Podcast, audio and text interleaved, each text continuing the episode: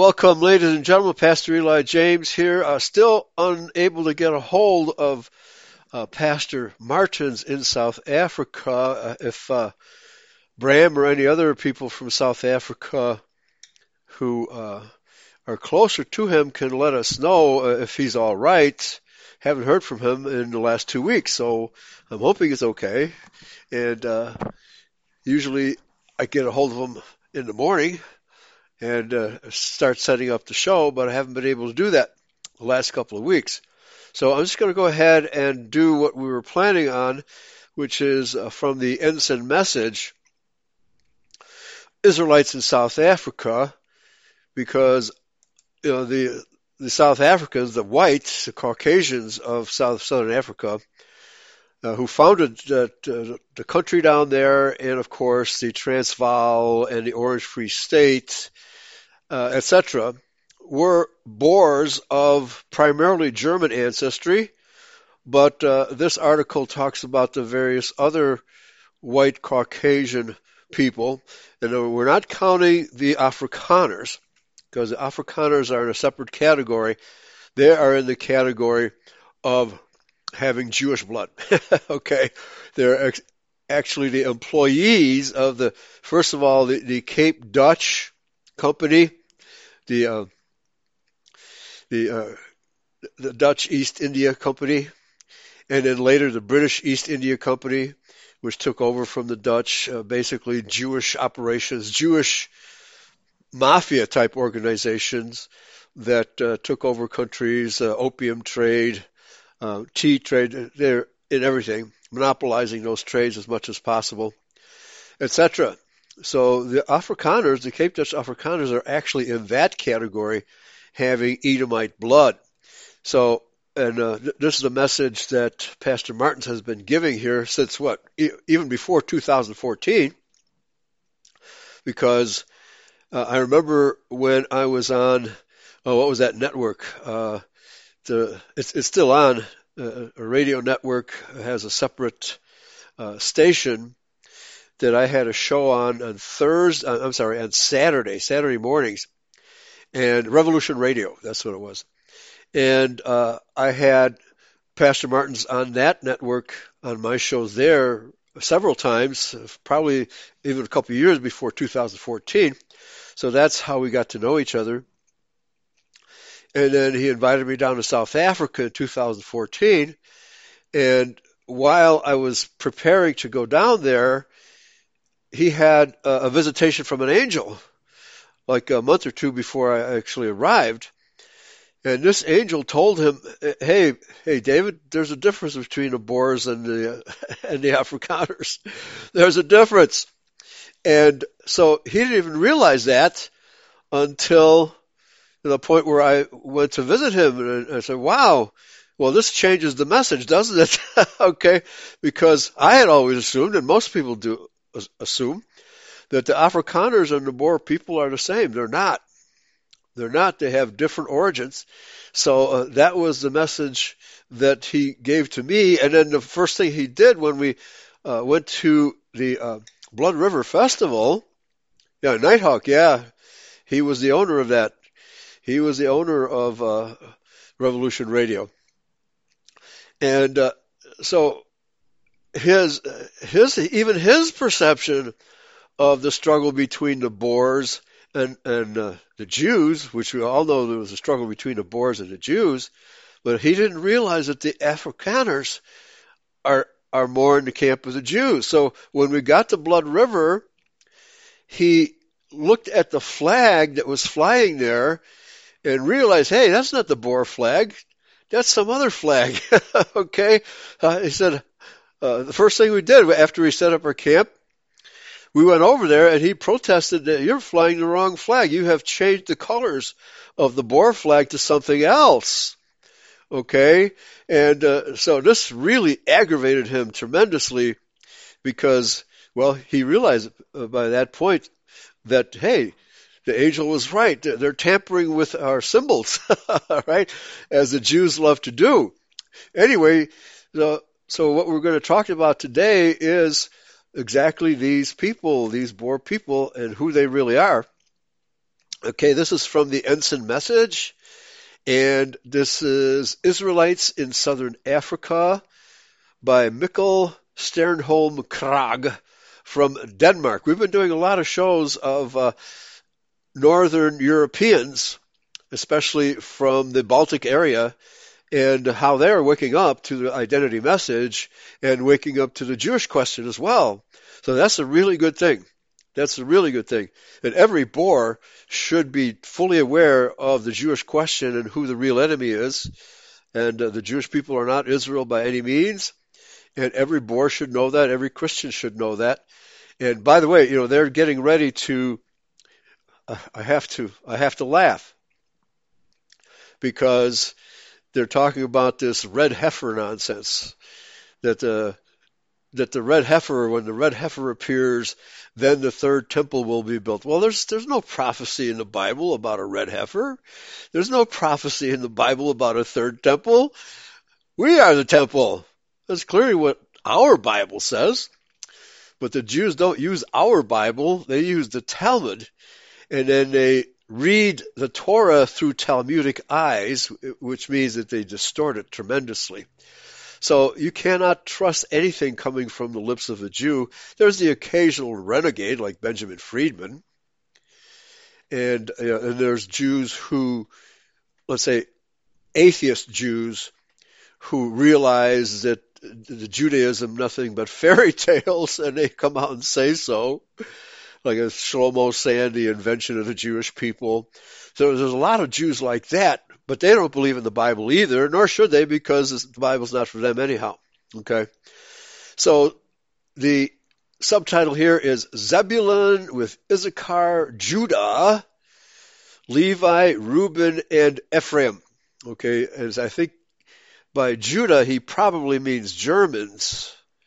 We'll find out because a lot of British Israel writings counts the Germans out as non-Israelites, saying they're Assyrians or something. But uh, not all of them do. But this is the official stance of the British Israel World Foundation, well, Federation rather, uh, headquartered in London. So let's listen to what uh, Mikkel Stjernholm Krag has to say. Quote, the white people of southern Africa are descendants of several different tribes of Israel. Amazing end time prophecies in the Bible tells us that the God-fearing remnant of Israelites will remain in southern Africa. The first heading here, whites in southern Africa. There are two large groups of whites in southern Africa, approximately 3.5 million Afrikaans speaking whites and approximately 2 million English speaking whites. So I would say the Afrikaans speaking whites would be the Boer people and all of these tribes that he has mentioned here, Zebulun, Issachar, Judah, Levi, Reuben, and Ephraim, and probably a few others, but primarily Judah from Germany, and maybe Judah from Britain as well. So 3.5, and then uh, 2 million English speaking whites. So those would be the Judahites or Anglo Saxons from England. The Afrikaners. Let's see what he has to say. The first Dutch settled in the Cape Colony on 6 April 1652 under Jan van Riebeeck, who is considered the father of the Afrikaner people. Today there are some 3,500,000 Afrikaners. Afrikaner is today used to describe all white Afrikaans speaking people of Cape Dutch origin and Boer origin. But see, he makes a difference just by putting the word and between Cape Dutch and Boer. He's making a difference here. They're not the same. The Afrikaners are primarily descended from Dutch Calvinists and secondarily from Frisians, Germans, and French Huguenots but he fails to mention that the main genome of Afrikaners is the Jewish, because it's the Jews who controlled the trade and the ships, owned the ships, and they had Jewish uh, people directing all, all of this travel. And of course, Jan van Riebeeck, I'm pretty sure Pastor Martens has uh, expressed this opinion that van Riebeeck himself was a Dutch Jew. Certainly, he was working for Dutch Jews in the Dutch East India Company.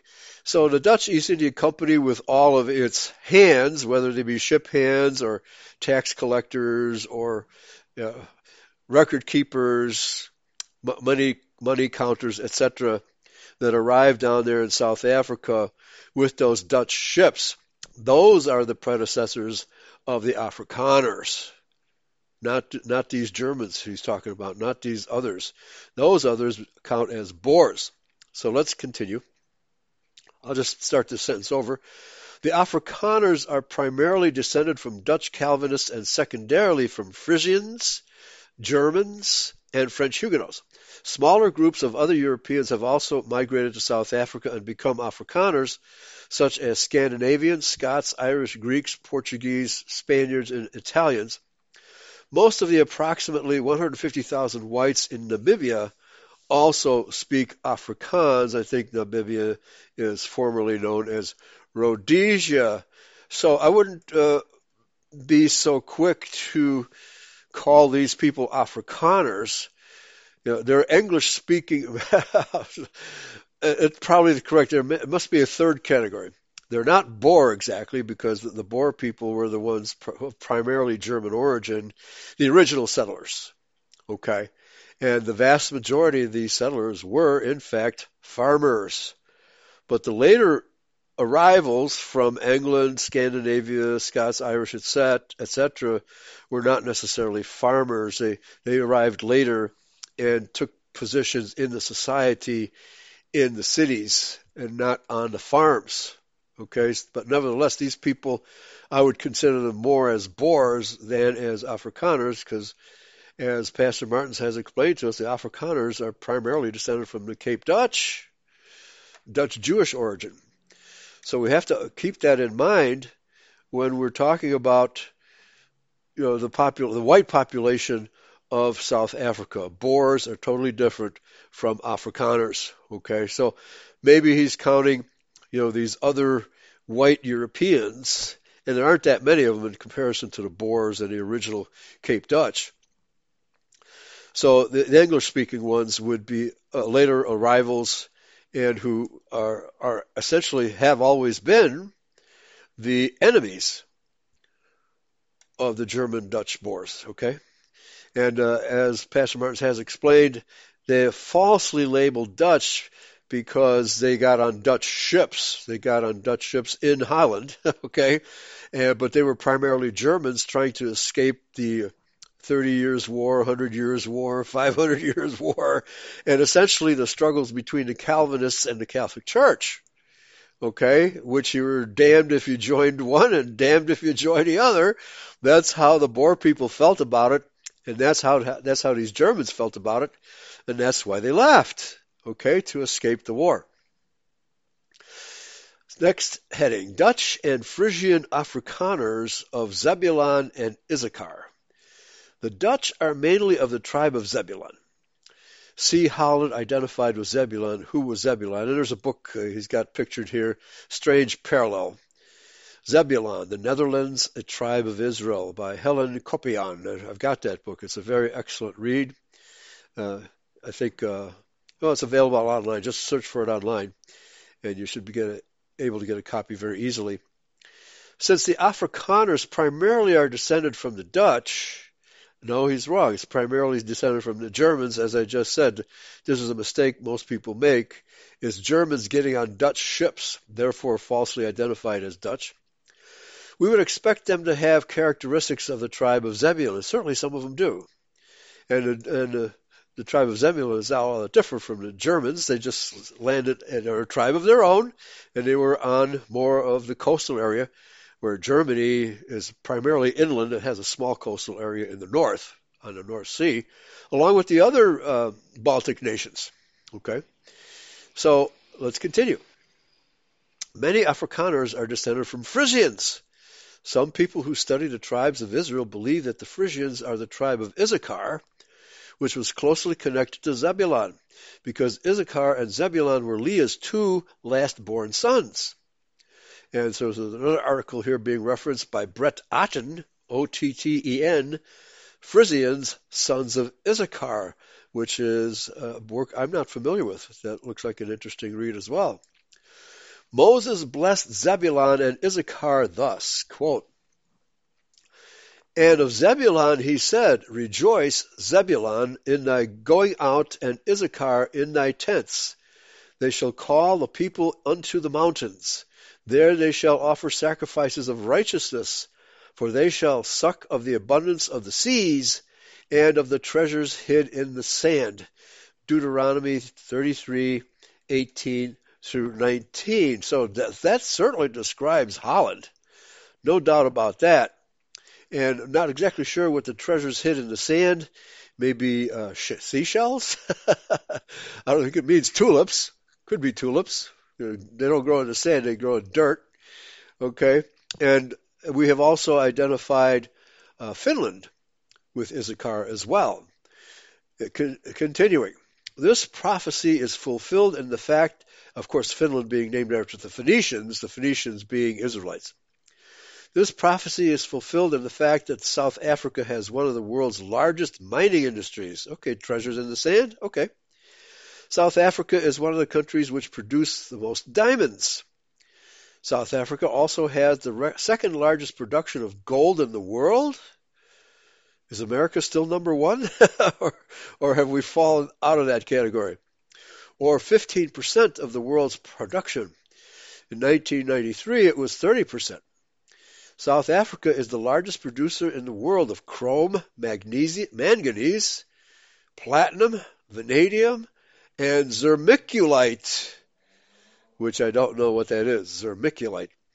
Southern Africa, it sounds like something they put in your teeth as a filling. South Africa also had the second largest production of ilmenite, palladium, rutile, and zirconium. Wow. Uh, three of those, uh, four I, have never heard of. The South African mining industry was established after the Dutch and Frisians left the Netherlands by ship. And he quotes, Rejoice, Zebulon, in thy going out. Well, it's obvious that the Zebulonites were great uh, travelers seafarers, as just about all the tribes were. Even the Anglo-Saxons were, uh, were known as marauders in, in ships, just like the Danes were, just like the Vikings were.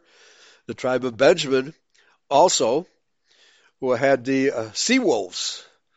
They also were marauders in, in ships, just like the Vikings. So there were a lot of our ancestors were sea wolves, Vikings, and also the Icelanders.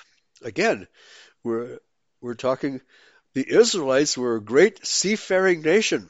Virtually every tribe abode in ships to a great extent, Dan being the most prevalent in that category. And they're the ones, it was during the uh, territory of the tribe of Dan that Tyre began. But Tyre and they also had Jewish businessmen running the show there. that uh, that's why Tyre, uh, abode, uh, Dan abode in ships, and Tyre put them to work. Okay, that's the story of that. So most uh, most chroniclers falsely believe that the Phoenicians were non-Israelites. No, the Phoenicians were Israelites. So let's continue. And this prophecy is confirmed in the fact that most of the South African mining industry is found in inland South Africa, far from the sea. So what does that have to do with sand? Well, you can find sand far inland in just about any any nation. Okay, like uh, here in America, the sand dunes of the Great Lakes. you talk about sand dunes, fortunately the Great Lakes are fresh water, so you have a lot of vegetation growing around them.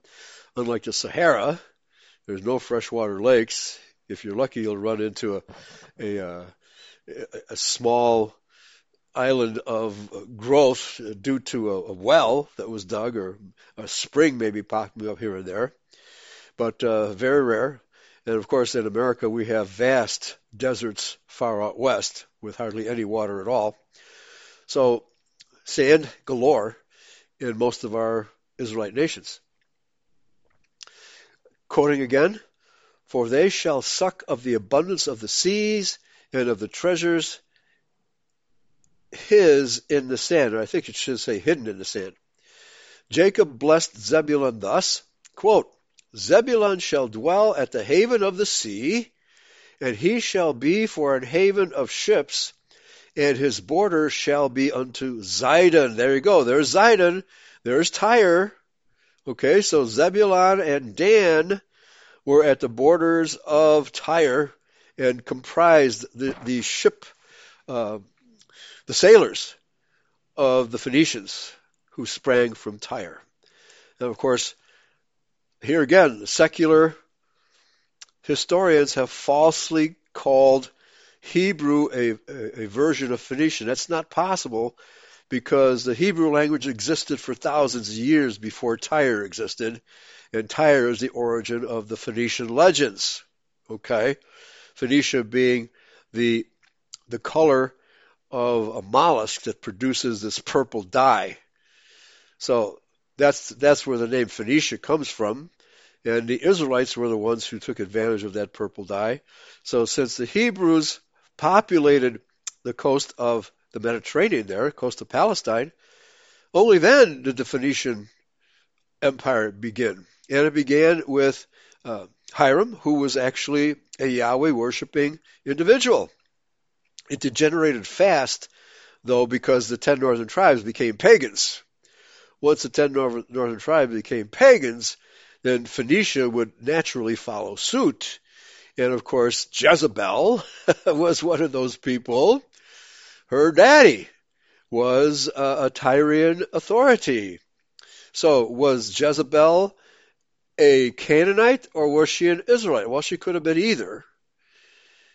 And I've concluded she was an Israelite but she might have had uh, Canaanite blood too, because uh, one of the things that the ten northern tribes did a lot of was engage in these Canaanite practices.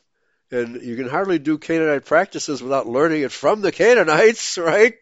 So there must have been some race mixing going on up there. And that's why Yahweh banished the ten northern tribes into Europe to stop us from engaging in those activities. And it took over a thousand years before these tribes be- began shedding their pagan origins, their pagan habits. Okay? Like uh, adorning Christmas trees, which the book of Jeremiah tells us we shouldn't be doing. All right, let's continue. Let me repeat this. This is a very important prophecy because it gives us, first of all, the Phoenicians, since they were uh, Zebulonites, Danites, Issacharites, etc., they populated Europe from the sea. Other Israelites populated Europe through the Caucasus Mountains, namely the Anglo-Saxons, and, and many members of all the tribes, in fact, all 12 tribes were captive to the Assyrians and eventually crossed the Caucasus Mountains either through the Caucasus or through the coast of the Black Sea and the uh, Sea of Azov. I'm trying to, not the not the Black Sea, the one on the other side of the Caucasus Mountains. The, the name of that sea escapes me at the moment.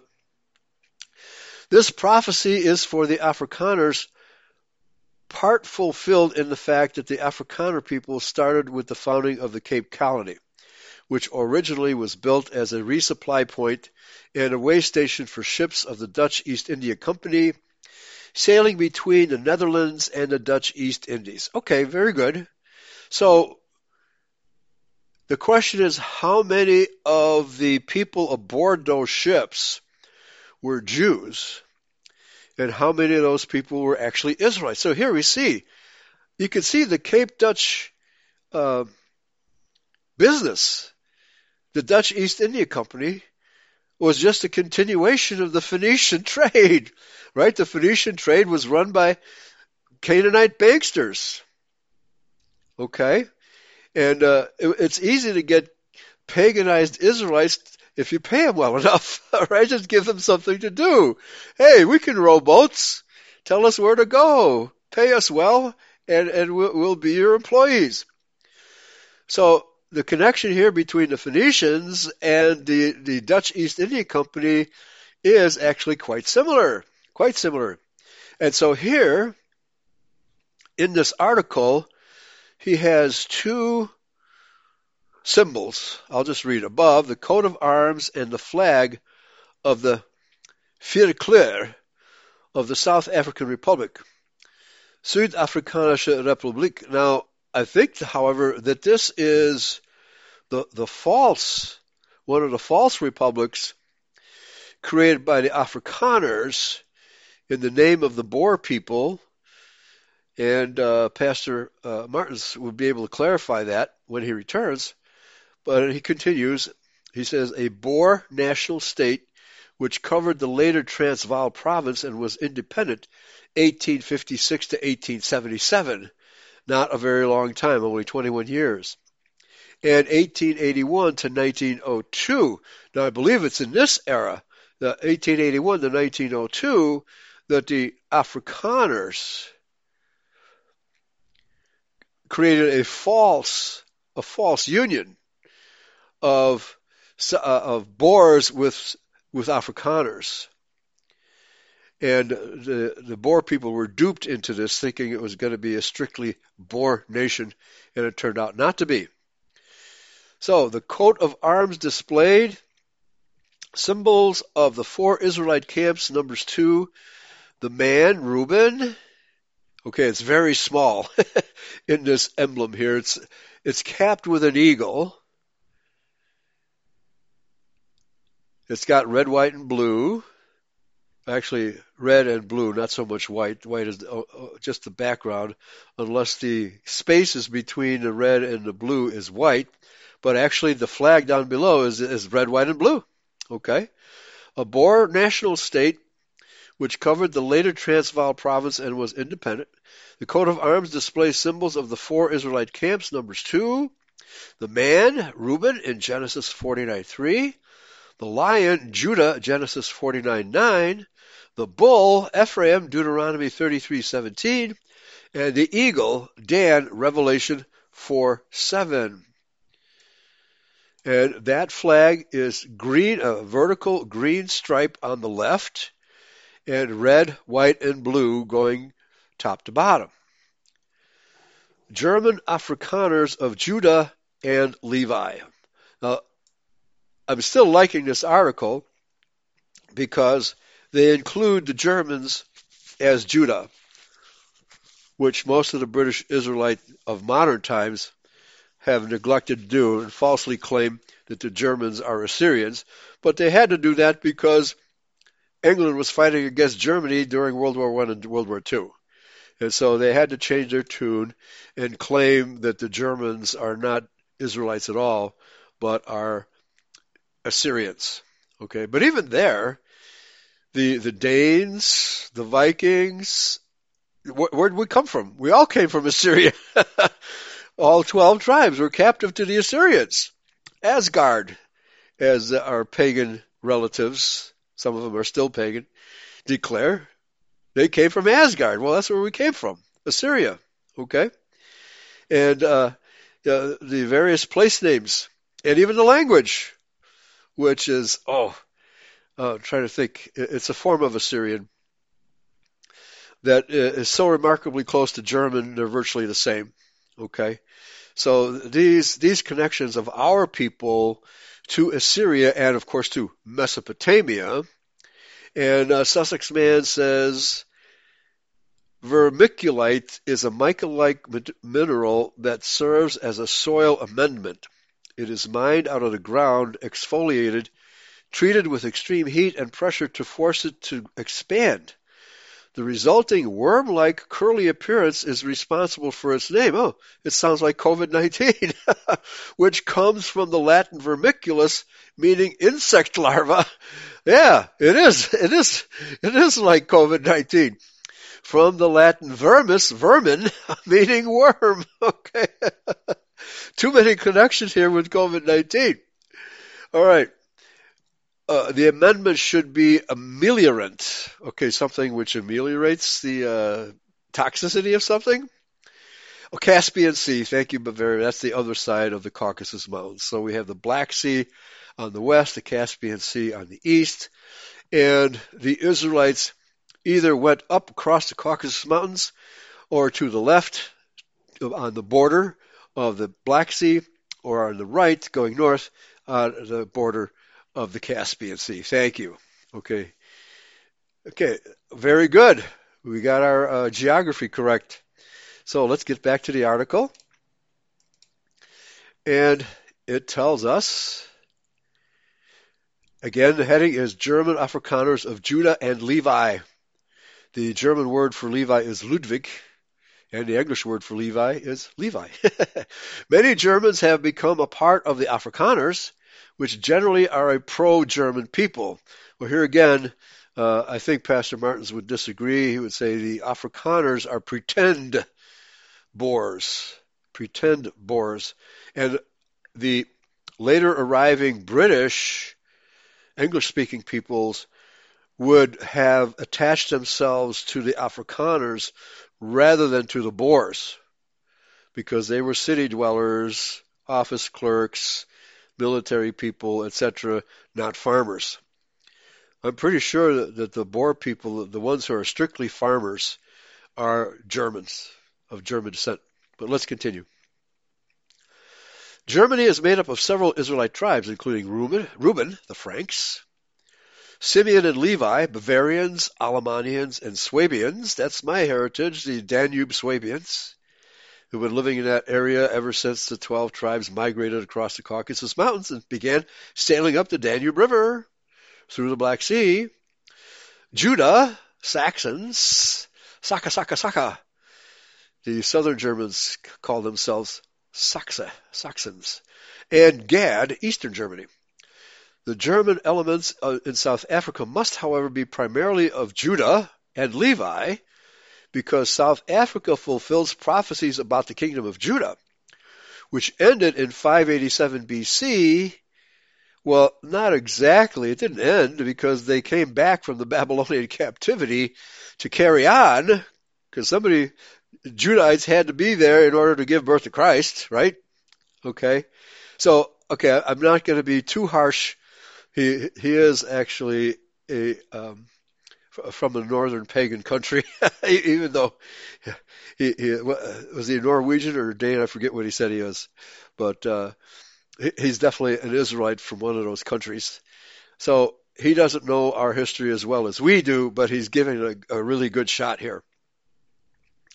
Uh, and uh, we have to include the return from Babylon, uh, which, of course, the Judahites became the kingdom of uh, the Pharez Judahites, known as Parthia which was the last Israelite nation to die off in the Middle East, and they just migrated across, uh, like like their four tribes, into Europe, and became known as the Angles and Saxons and Germans. Okay, and who eventually landed on the British shores, shores yeah, creating sores for the Brits. and after a brief skirmish between the Anglo-Saxons and the British, who were the Celtic version of our race, uh, they finally integrated and created the British Empire. Okay, so that's how that went. Uh, but then he does talk about the Babylonians because because South Africa fulfills prophecies about the kingdom of Judah, which he says ended in 587 BC when the Babylonians deported many Judahites, Benjamites, and Levites to Babylon. However, if he doesn't talk about the 42,000 who came back from Babylon to reestablish the kingdom of Judah, then you know he's missing a big part of the story. But let's continue. When the Israelites continually sinned and broke the law of Moses, God would eventually punish them for 2,520 years, seven times or seven times 360 years. And then Okay, that's in Leviticus 26. I don't think he mentions the source of that prophecy. That's Leviticus 26, the seven times punishment. And then God's time of punishment would be lifted. And of course, we know that was lifted in 1776 AD, right here in America.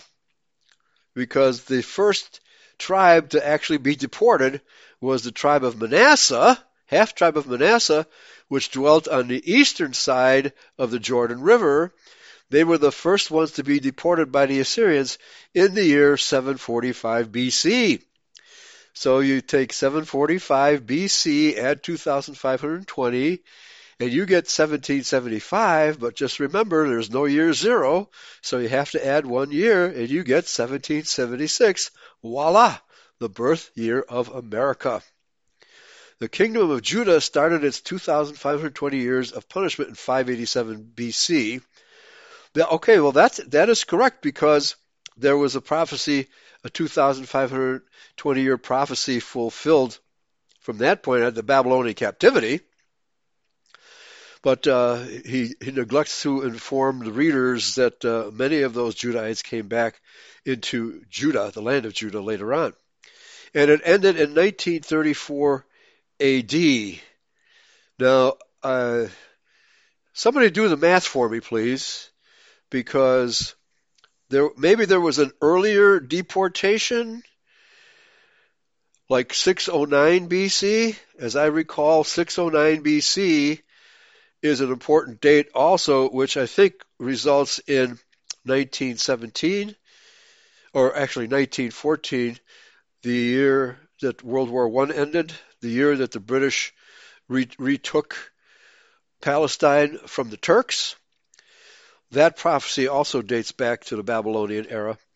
So there's there's a number of prophecies of uh, Judah's and Israel's past when you add 2,520 years, wind up being very important dates in our recent history. Okay, uh, primarily though the 1776 prophecy. And he says it ended in 1934 AD. Uh, what happened in 1934 AD? Uh, I'm not. I don't think anything major happened for any of our nations in 1930 birth year Oh yeah, don't forget the birth year of the Illuminati. That was also 1776. Yes. And that fulfills the prophecy in Revelation chapter 12 when it says that the dragon is waiting for the child to be delivered. Well, that happened in 2 BC when Yahshua Messiah was born, but it also happened, yeah, as you point out, Urban Goy, it happened when the Illuminati tried to nip America in the bud by trying to eat us alive, but our people rebelled against that eating alive through the British Empire. And of course, you know, their king was actually a German. so we are we are often the authors of our own uh, demise. Very often, the authors uh, George III was in fact a German, and so was uh, Queen Victoria. She was a descendant of King George III. So yeah, very good, Urban Goy. Thanks for reminding me of that. Very important. Yeah. So the the the wicked ones always copy Israel. They always pretend to be us. They always pretend to be us, and they're still doing that today with great relish, kosher relish, I might add. So, but we're we're slowly beginning to awaken the world to who the Jews really are and who Israel really is. Okay, so very good. So he brings up the seven, uh, 20, the seven times prophecy, but he doesn't uh, provide any source for that prophecy whatsoever. So this is really a gloss type of article. Uh, okay, so anybody, what happened in 1934? anybody know? Did uh, did one of the Israelite tribes accomplish something big in 1934? I know the, uh, Rothschilds declared war, economic war against Germany in 1933. Did something happen in Germany in 1934 that was more significant? Did uh, did Hitler come to power? No, he came to power before that. So I don't know what the year 34 means here in this context. Shortly after, on 26 May 1948, the Afrikaner dominated National Party won the elections and established the apartheid system. Okay, the Afrikaner dominated party. That was that was primarily Cape Dutch Jews. So, of course, everybody blames the Boer people for the apartheid system, but was that this was actually established by the Cape Dutch. Dr. D.F. Malan who became prime minister in 1948, basically declared the Afrikaners' independence from the British when he said, speaking of the Afrikaners, today South Africa belongs to us once more. South Africa is our own for the first time since Union, and may God grant that it will always remain our own. Unfortunately, I'm assuming now that D.F. Malan was a Boer, not an Afrikaner, and of course his hope was not fulfilled. We know that eventually it will be fulfilled. When Malan said that South Africa belonged to the Afrikaners, he did not have the white-black struggle in mind, but the rivalry between the Afrikaner and the English. Okay, so was Malan a Boer or was he a Cape Dutch Afrikaner? Or was he British? in 1961, the Union of South Africa left the British Commonwealth and became the entirely independent Republic of South Africa. But it is this Union of South Africa which Pastor Martins has stated many times, was actually instigated by the Afrikaners in order to take the Boer lands away from the Boer people. So this Union of South Africa was a stab in the back against the Boer people by the Cape Dutch. Let's continue. The Afrikaners have many things in common with the Jews. oh, there you go. The Jewish state was founded when David Ben Gurion declared his independence from the British Mandate of Palestine on 14 May 1948. Okay, so again, the connection between the Afrikaners. So it was in 26 May 1948 that the, dom- the Afrikaner dominated National Party won the elections and established the apartheid state. Well, the Jews established their apartheid state also in Israel. Isn't that fascinating? Or, eh, well, it's certainly not a coincidence. Not in my mind. The Afrikaners and the Jews thus got their national states at the same time. Very good. Thank you and they both seceded from the British administration. This is, of course, not a coincidence. Thank you very much. Oh, I got to cite the author. That's excellent. Mikkel Stjernholm Krag from Denmark. That was outstanding. Shows some real uh, Jew savviness there, understanding the difference between Boers and Afrikaners. Just as, as we have been stressing the difference between Judahites and Jews. They're not the same. Now he says here, a big mistake. The Jews represent a part of Judah, even though the Edomites, many of the Khazars, and many other people have become Jews. No, the Jews have never been part of Judah. The Jews have never. Again, it's a terminology issue that most Christians today still use the term Jew to refer to the ancient kingdom of Judah there was no such thing as a Jew. And no, there were Judahites, yes, but Jews, no. The Jews today stem from the Edomites, which he is uh, also saying here. So he's got partly correct here. Even though the Edomites, many of the Khazars, and many other people have become Jews. Yes, the Jewish genome is the most miscegenated of all peoples on the face of the earth. So they can't be German. They can't be British. They can't be Israelite. They can't be Judahite. They are their own genome of mixed race people. And they know it. They absolutely know it. But they pretend to be Israel. Then he says, both the Afrikaners and the Jews must therefore represent the descendants of the kingdom of Judah of the Old Testament. No, uh, I wish Pastor Martins were here to clarify all this. But my knowledge of the situation says the Afrikaners are the descendants of the Cape Dutch and the Dutch East India Company, who enslaved the Boer people, and the Boer people had to leave to get away from the Afrikaners. No, they are not descendants of Judah. Period. They are not descendants of Judah. Judea is another story because Judea had Edomites in it as well. And those Edomites were the ones who, who were pretending to be Judah and enslaved Judah then with the help of the Romans. Okay? So you have to really know a lot of history to get all this straight. So he says, the Jews obviously represent those Judahites which remained in Judea for the most part, and for the most part rejected Jesus Christ. Now, it is possible that some Judahites remained in Judea and became allies of the Jews. That's quite possible because a lot of the Judahites were really reluctant to give up circumcision, were really reluctant to give up the uh, you know the sacrificial law. So that's quite possible. But that was 2,000 years ago. The Judahite bloodline in that strain of Jews would be virtually nil today.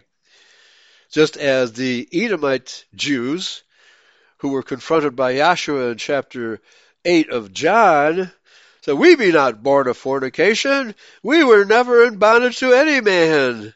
Oh, really? Edomite. So he continues, the Judah element among the Afrikaners must, however, represent those Judahites which were deported to Babylon in 587 BC, but did not return to, to Judea. Again, I have to correct him on this. The Judahites who returned from Babylon were pure-blooded Judahites. The books of Ezra and Nehemiah clearly tell us that they were pure-blooded and they kicked out all of the non-Judahite, non-Israelite people they refused to let any of the Edomites or whatever, the Sepharvaim, who were already there, the Sephardic Jews were already there. They would not even allow them to assist in the rebuilding of the streets, walls, and uh, and temple. That's how racist, racist, segregationist they were. Okay, and this is not a, a trait shown by Jews. They they have their own way of being separate from other people, but it's certainly not by race. It's only by their religion. So he continues, French Afrikaners of Reuben. Many French Huguenots have also immigrated to South Africa and have become a part of the Afrikaners.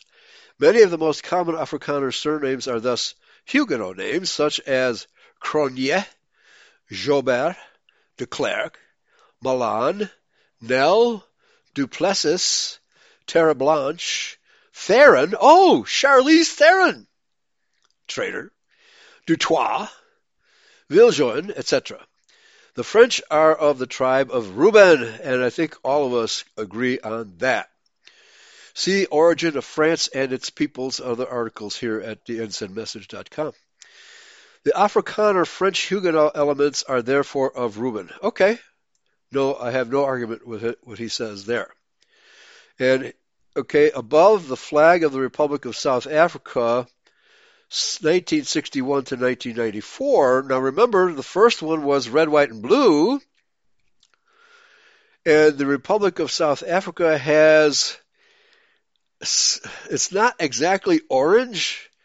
It's not exactly yellow.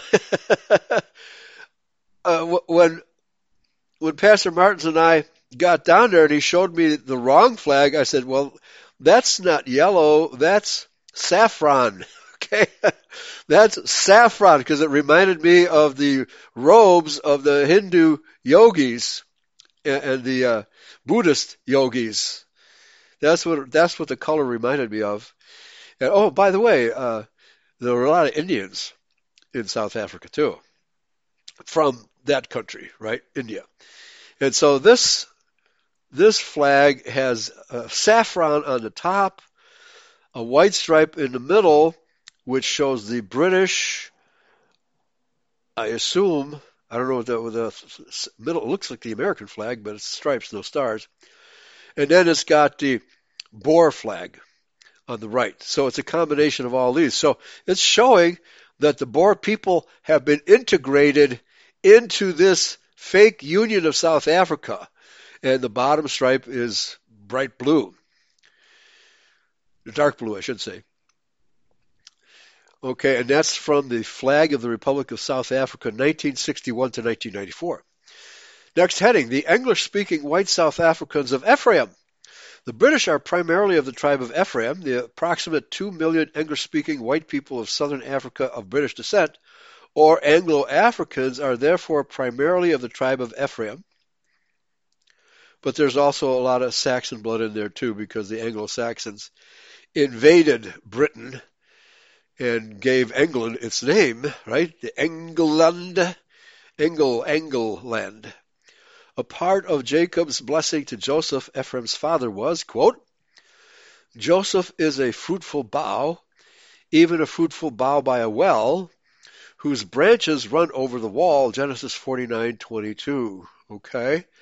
And I have always interpreted this as a prophecy of America because a well is fresh water and America has the five Great Lakes, which contain one fifth of the world's fresh water.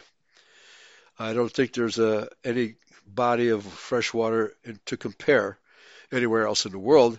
I don't know about large bodies of water in South Africa. There might be a few small lakes down there. But let's continue. This promise is fulfilled in the fact that the British have spread out all over the world to Southern Africa, North America, Australia, New Zealand, and elsewhere like a fruitful bough whose branches run over the wall. And certainly that applies to Joseph and his two sons, Ephraim and Manasseh. Okay.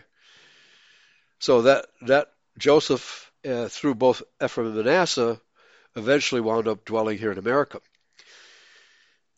The land beyond the rivers of Cush. Now, I think this is primarily talking about South Africa.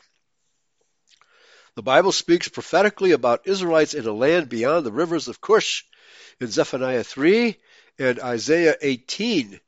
The original word used in the Hebrew text is Kush slash Cush, K with first with a K, then with a C. But in some Bibles it is translated Ethiopia and Nubia. By the way, the word Ethiopia means sunburnt faces. Nubia means black.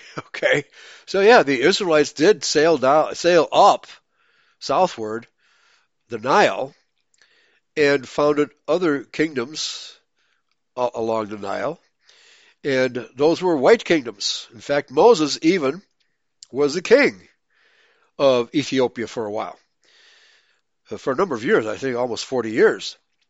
But he refused to marry the Canaanite woman who was the queen because that would be race mixing. So he refused to consummate the marriage that was arranged between him and her by Pharaoh. And she got tired of waiting and said, Moses, either you consummate the marriage or I will rebel against you, which is what happened.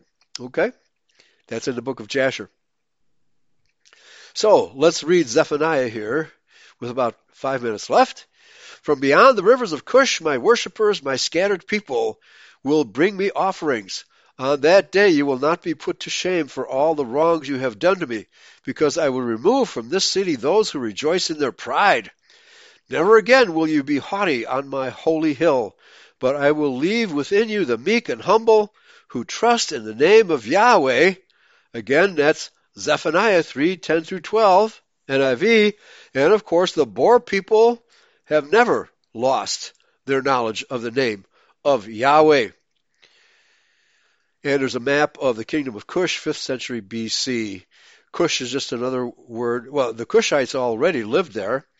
And so you had white blood, because Cush is the son of Ham, already lived there. There's the Indian Cush, there's the Arabian Cush, and there's the African Cush. Those people are all descendants of Ham, and they were white. The kingdom of Cush was an ancient kingdom south of Egypt, centered on the confluences of the Blue Nile, the White Nile, and the Alt or Atbara River. The kingdom of Cush was established 1070 BC and disestablished 300 AD. Zephaniah and Isaiah prophesied from the kingdom of Judah. When they stood in the kingdom of Judah and looked in the direction of the rivers of Cush, then beyond the rivers of Cush were the Congo and the southern Africa, including what today is Zimbabwe as well as South Africa. The people which will be beyond the rivers of Cush and trust in the name of Yahweh are therefore a part of the white people of southern Africa, and they are not the Falashas of Ethiopia. Zephaniah's prophecy also fits the present situation in South Africa, which has become very bad for whites since 1994. The crime rates per inhabitant for violent crimes such as murder and rape in South Africa are among the highest in the world. More than 3,600 white farmers and their family members have been murdered in farm attacks since 1987. Not sure of the date of this article. It's got to be a lot, lot more than that now. The ANC government has made racial employment laws, black economic empowerment, which bar whites from large parts of the job market. Many white South Africans had become so poor that in 2008 more than 600,000 Afrikaners lived in squatter camps. One million white South Africans have emigrated since 1994.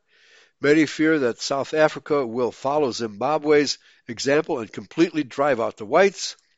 Many even call it genocide. Let's call it what it is. Despite the grave situation the white peoples of southern Africa are in, God will protect the remnant which put their trust in Him. And as Pastor Martins and I have done several shows about, the fact that the uh, Boer prophet, Van Rensburg, says that one day Germany will reawaken and protect the Boer people. We talked about uh, that at the last episode that Pastor Martins was with us. And uh, so we're seeing there's a whole lot of prophecy yet to be fulfilled. Again, the idea that a remnant of Israel will survive, as it always has, we cannot anticipate any less of that uh, prophecy to be fulfilled at the judgment day, because the vast majority of our people have joined or made company with the Cape Dutch Afrikaners, with the International Jew, with the Judeo-Christian churches, with Mammon, that is the Babylonian money system that rules the world, and a lot of our people are simply on the other side. They're on the wrong side. Are they going to be saved as they claim to be? Are they going to be raptured? Yeah, they're in denial. they definitely are in denial. And they will remain in denial because all those who believe in the rapture have been vaxxed and are dying off. That's their rapture, folks. That's their rapture. It's not going to get any better. Yeah, uh, very, very good wordplay in the chat room. good job, guys. All right. Yeah.